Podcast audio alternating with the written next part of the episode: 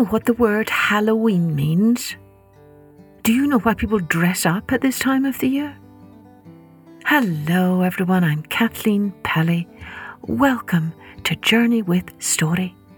Now, some of you may remember from listening to our earlier episode this month that the word Halloween is an old Celtic word, really two words meaning hallow, holy, and Ian, which is short for evening. So on this holy evening, the thirty-first of October, the night before the Feast of All Saints, it became a time to celebrate the triumph of good over evil. People dressed up in costumes as a way to ward off the ghosts who they believed scour the earth on this night before the beginning of winter, before the Feast of All Saints. And many of our Halloween traditions that we still carry out today stem from the ancient Celtic pagan festival called Samhain, which is a Celtic word meaning summer's end. And so, today's story is an old tale from Scotland that takes place on this day of Samhain and celebrates the triumph of good over evil. Before we begin, a huge thanks to all of you, our wonderful listeners. And thanks to you, as you heard last week, we have over one million downloads. Yes, you heard me, over one million downloads. And we get notes and drawings and messages from so many of you from all over the world telling us how much your children enjoy this podcast, which makes me very happy. Do keep sending us your drawings and your messages and tell us what your favourite episode is, because we love to hear from you. Let's take a journey with Tam Lin.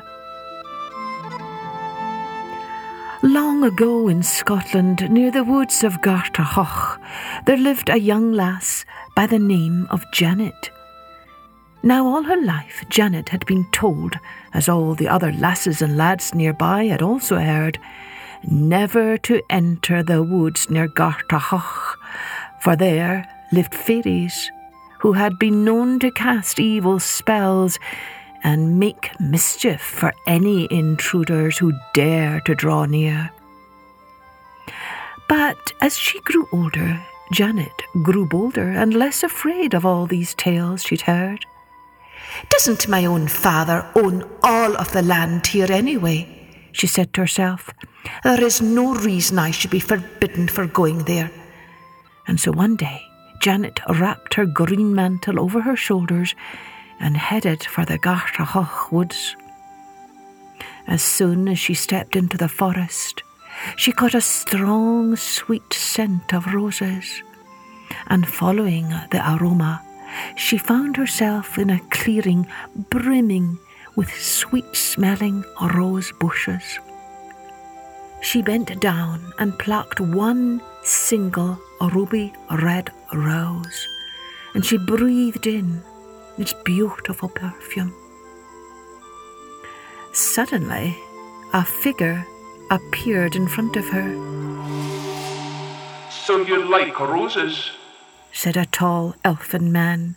"Roses that do not belong to you." Startled, Janet stammered, who, who, who are you?"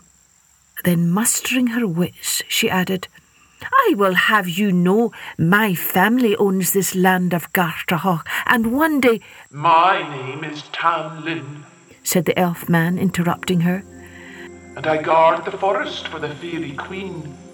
This is not a safe place for a young lass like you." "Oh, have no fear on my account," said Janet. "I can look after myself.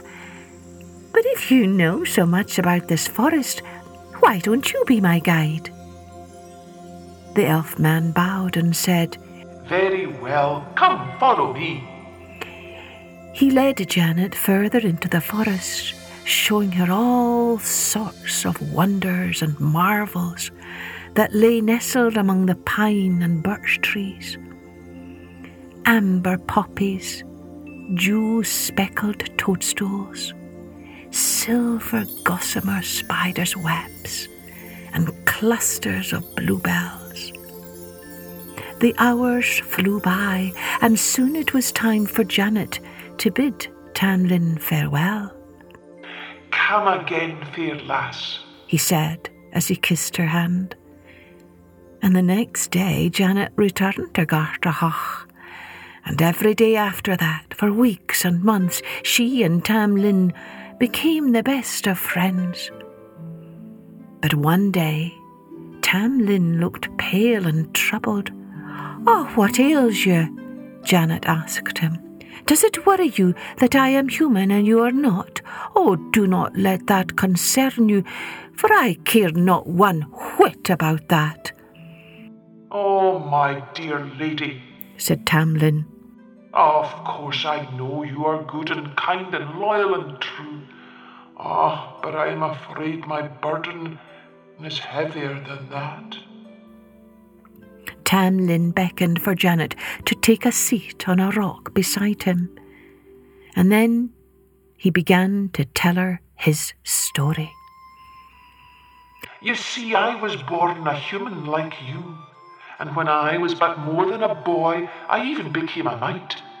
But a few years ago I was hunting in these very woods when I was bewitched by a sleeping spell that made me fall from my horse. Then the Queen of Fairies whisked me away to be her servant, and so I have been at her beckoning these past few years. Every day I guard the woods of Carterhaugh, and at night I return to her fairy kingdom.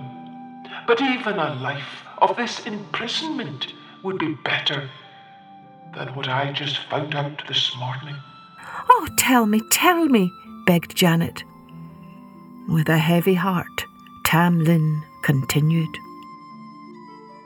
"That every seven years on Samhain Eve, the fairies hold a ritual that allows them to keep their powers for the next seven years. They have a procession through the woods that ends at Miles Cross, and there they sacrifice a mortal to the spirits, and my lady, I am to be the next sacrifice." "But today is October thirty-first, whispered Janet, "and tonight is Samhain Eve." "Aye, and it is the seventh year," said Tam Lin. "I am afraid we must say our goodbyes now." "No, it cannot be." Janet jumped up. "There must be a way to break the spell." Tam Lin paused.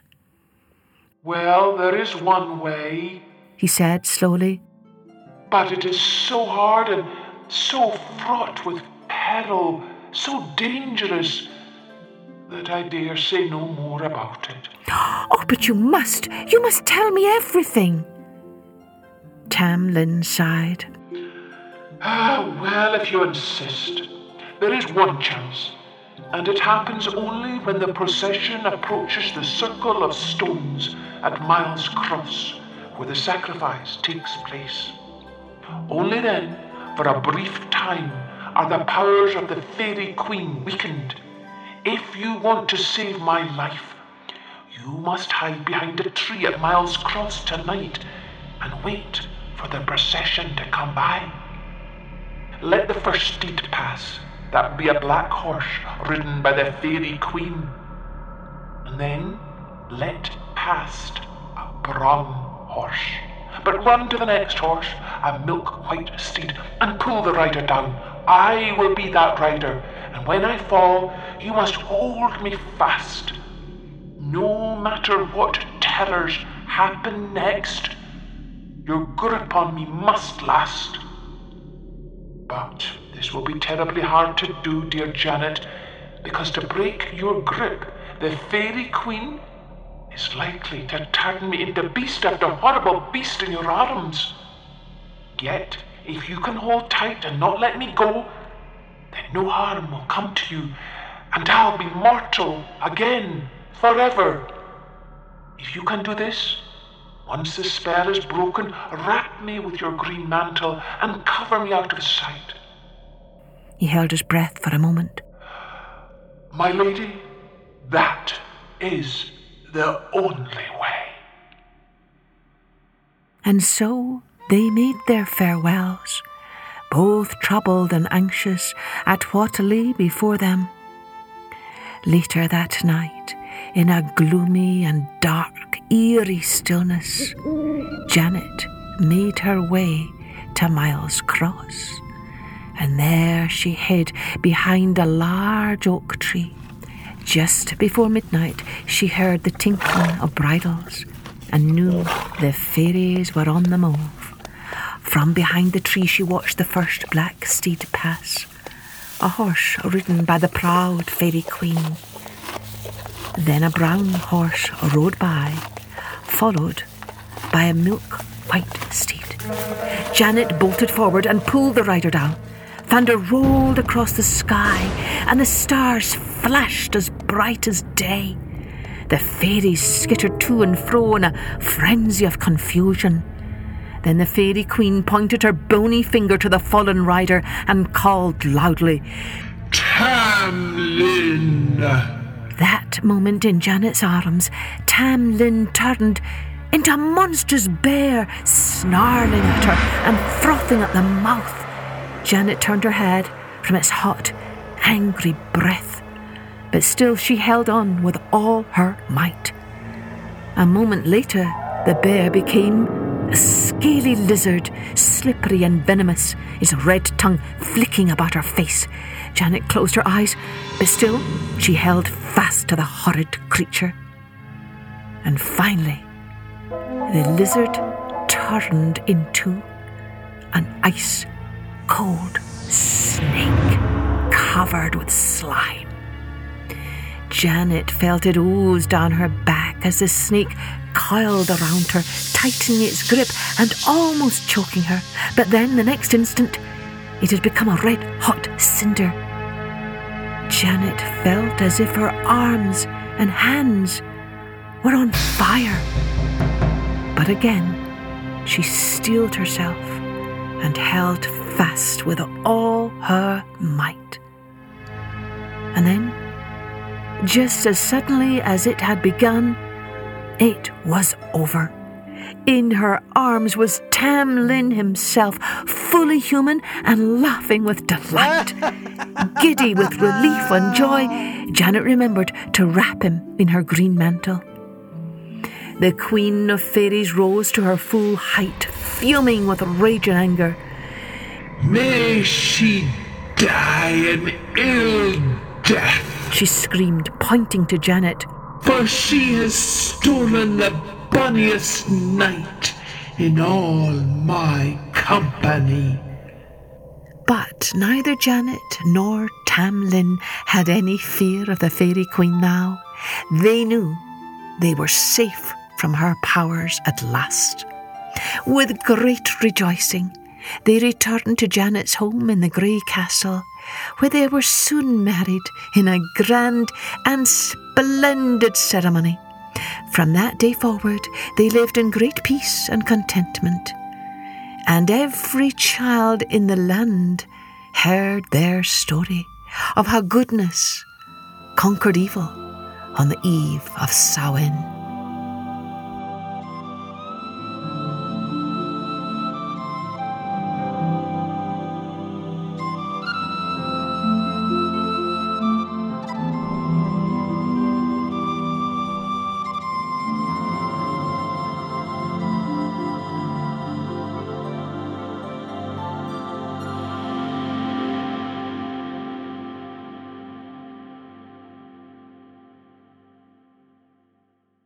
Well, what do you think this story's souvenir is?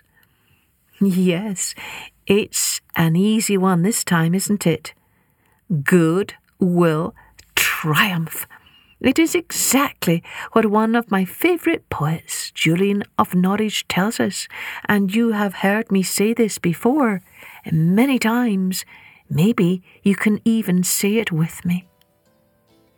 All shall be well. All shall be well, and all manner of things shall be well. Be well, my listeners. And don't forget, if you want to enjoy a special bonus story, The Talking Pot, to celebrate Journey with Story's third birthday, just go visit our new website at w w w dot journey with story dot com and you'll be able to get it there along with a free colouring sheet.